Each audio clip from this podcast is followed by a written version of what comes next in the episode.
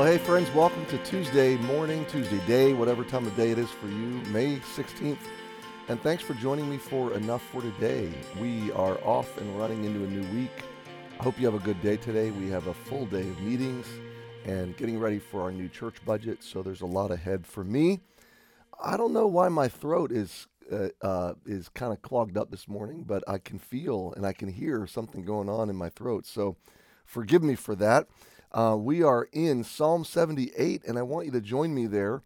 And this is a long psalm. It's the second longest psalm, and it's full of history. It's telling us the story of the nation of Israel and the provision and protection and the love, the deliverance of God. So we see this contrast unfolding in this psalm.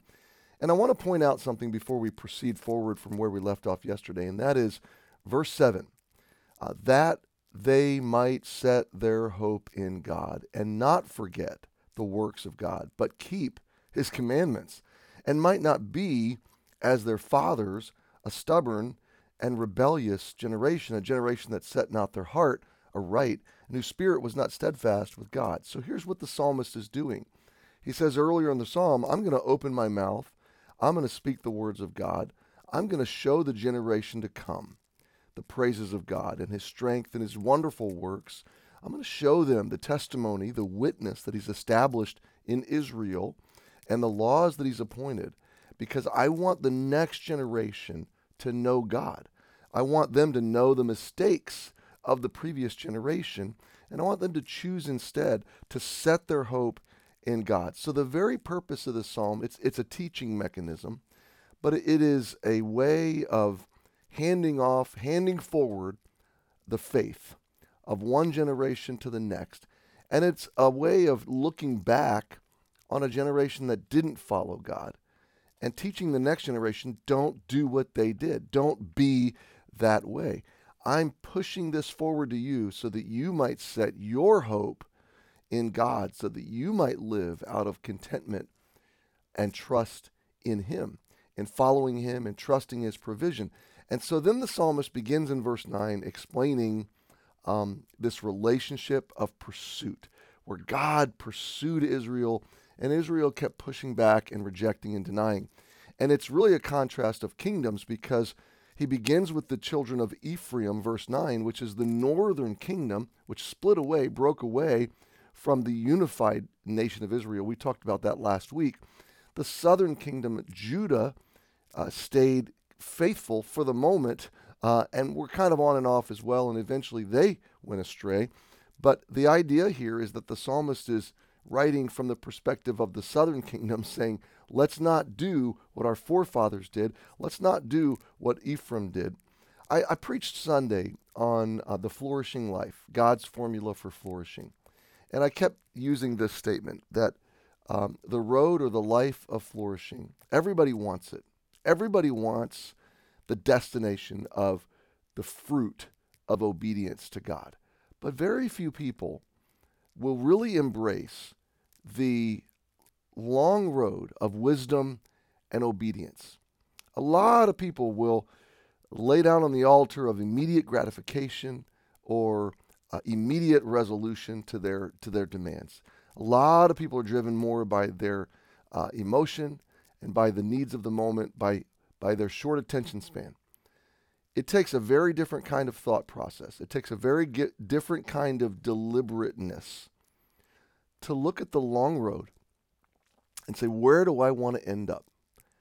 And what are where do the decisions that I'm making right now, where do they go?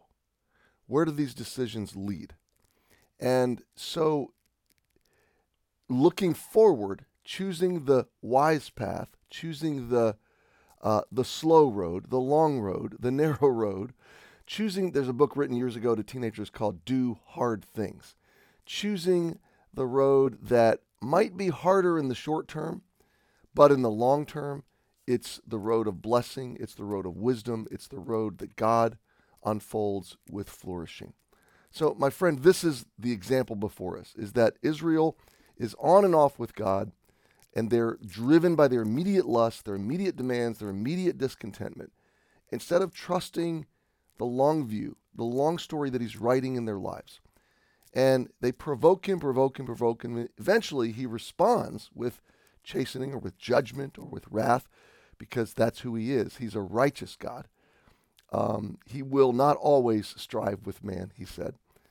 Though his mercy endures forever, at some point his justice must step in and deal justly so that those who have chosen his mercy can receive and can experience that mercy. So we're seeing this relationship play out in the history of Israel, but it has so much to do with our lives because we tend to play the role that Israel played. He's so good to us. He's so faithful to us. He's so providing to us, for us, and yet we still fall back into our own lusts, our own desires, our own discontentment, our own complaining, our own murmuring day to day. We tend to be who they were. So we left off somewhere around verse 16, 17, 18. Let me pick it up there. He brought streams out of the rock, caused waters to run down like rivers. Yet they sinned more against him by provoking the Most High in the wilderness.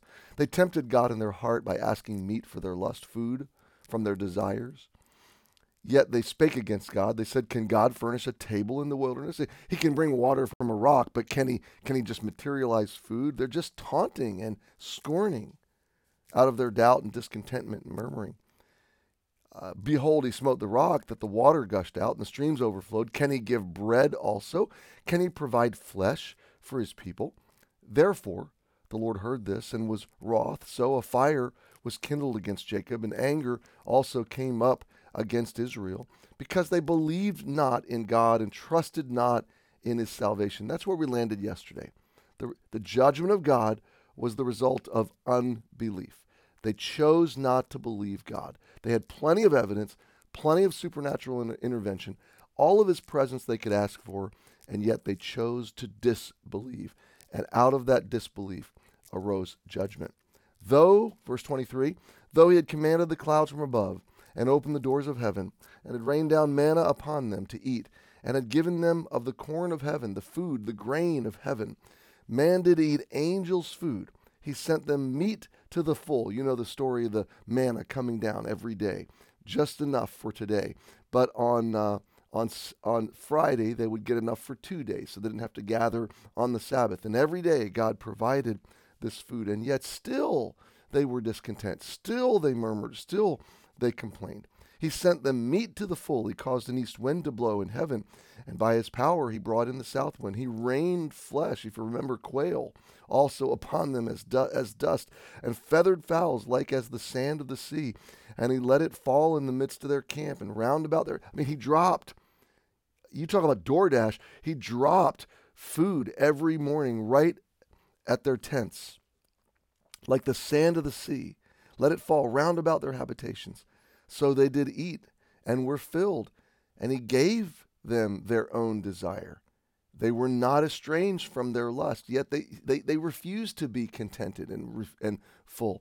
But while the meat was yet in their mouths, the wrath of God came upon them and slew the fattest or the strongest or the healthiest or the choicest of them, and smote down the chosen men of Israel. For all this, so here it is, they sinned still and believed not for his wondrous works. So we're going to park here for today, but here's what I want to encourage you with this story that's unfolding.